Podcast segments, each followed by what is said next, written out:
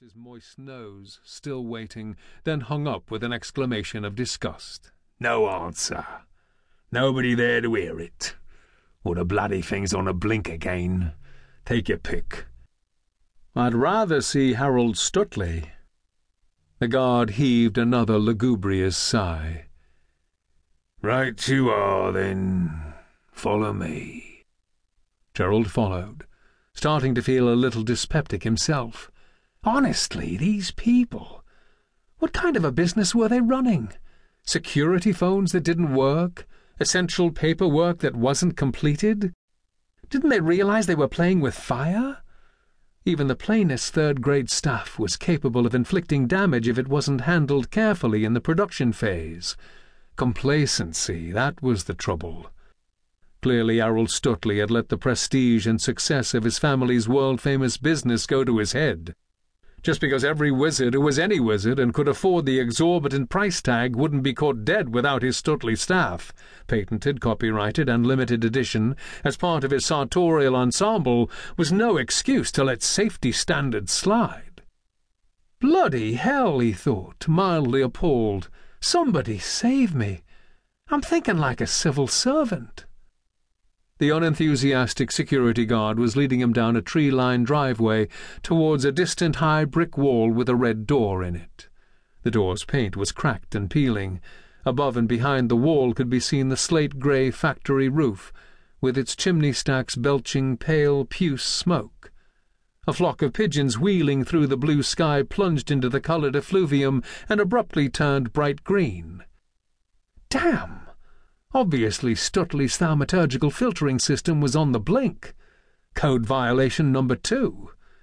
The unharmed birds flapped away, fading back to white even as he watched, but that wasn't the point. All thaumaturgical byproducts were subject to strict legislation. Temporary color changes were one thing, but what if the next violation resulted in a temporal dislocation? Or a quantifiable matter redistribution? Or worse? There'd be hell to pay. People might get hurt. What was Stuteley's playing at? Even as he wondered, he felt a shiver like the touch of a thousand spider feet skitter across his skin. The mellow morning was suddenly charged with menace, strobed with shadows. Did you feel that? he asked the guard. They don't pay me to feel things, sir, the guard replied over his shoulder. A sense of unease, like a tiny butterfly, fluttered in the pit of Gerald's stomach. He glanced up, but the sky was still blue, and the sun was still shining, and the birds continued to warble in the trees. No, of course they don't, he replied, and shook his head. It was nothing. Just his stupid, overactive imagination getting out of hand again. If he could, he'd have it surgically removed, it certainly hadn't done him any favours to date. He glanced in passing at the nearest tree with its burden of trilling birds, but he couldn't see Reg amongst them. Of course he wouldn't, not if she didn't want to be seen.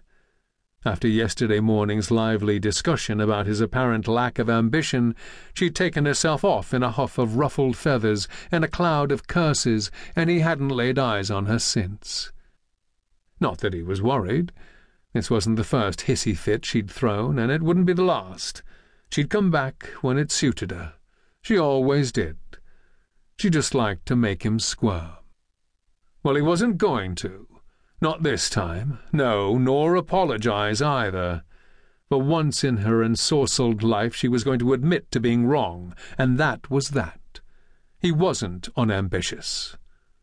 He just knew his limitations. Three paces ahead of him the guard stopped at the red door, unhooked a large brass key-ring from his belt, and fished through its assortment of keys. Finding the one he wanted, he stuck it into the lock, jiggled, swore, kicked the door twice, and turned the handle.